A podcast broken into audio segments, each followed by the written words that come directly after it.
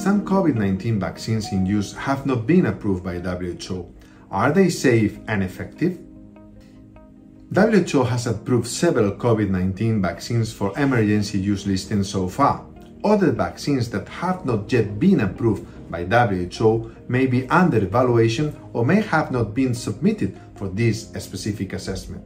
Not having completed evaluation and approval by WHO does not necessarily mean that a vaccine is not safe or efficacious, but it precludes its specific recommendation by WHO and its distribution through United Nations agencies.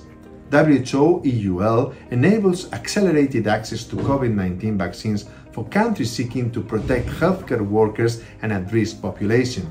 It is a prerequisite for vaccine supply through the COVAX facility and it allows countries to expedite their own regulatory approval to import and administer COVID 19 vaccines.